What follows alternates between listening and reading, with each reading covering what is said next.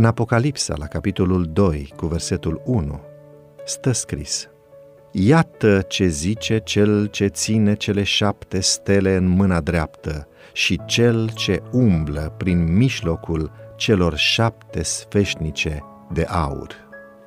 Numele celor șapte biserici simbolizează biserica în diferite perioade ale erei creștine. Cifra șapte indică perfecțiunea și simbolizează faptul că mesajele se extind până la sfârșitul timpului, în timp ce simbolurile folosite exprimă starea bisericii în diferite perioade ale istoriei lumii.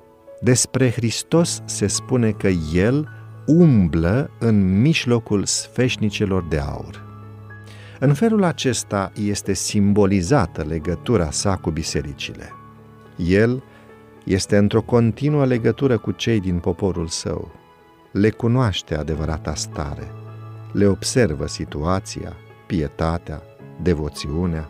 Deși era mare preot și mijlocitor în sanctuarul de sus, el este totuși reprezentat ca umblând în coace și încolo în mijlocul bisericilor sale de pe pământ, cu o neobosită vigilență și o neîntreruptă atenție.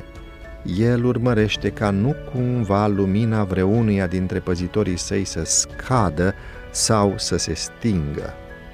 Dacă luminile sfeșnicului ar fi lăsate numai în grija omului, flacăra care pâlpâie s-ar micșora și s-ar stinge, însă el este adevăratul străjer al casei Domnului, adevăratul păzitor al curților templului. Grija lui continuă, precum și harul său susținător, alcătuiesc sursa vieții și luminii. Hristos este înfățișat ca ținând în mâna dreaptă șapte stele.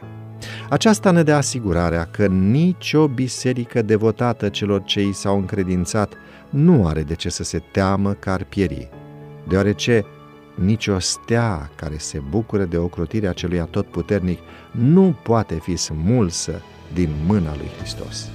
Aceste cuvinte le sunt adresate învățătorilor din biserică, cei cărora Dumnezeu le-a încredințat grele responsabilități.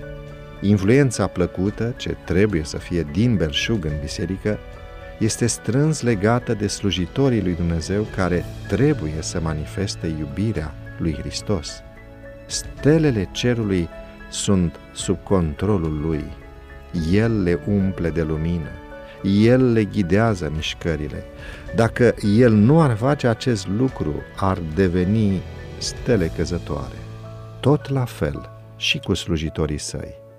Ei nu sunt decât unelte în mâinile sale și orice faptă bună a lor este realizată prin puterea sa. Dacă ei vor privi la el așa cum el a privit la tatăl, atunci vor fi făcuți în stare să facă lucrarea sa. Dacă se vor baza în totalitate pe Dumnezeu, El le va da strălucirea sa pentru a o reflecta în lume. thank you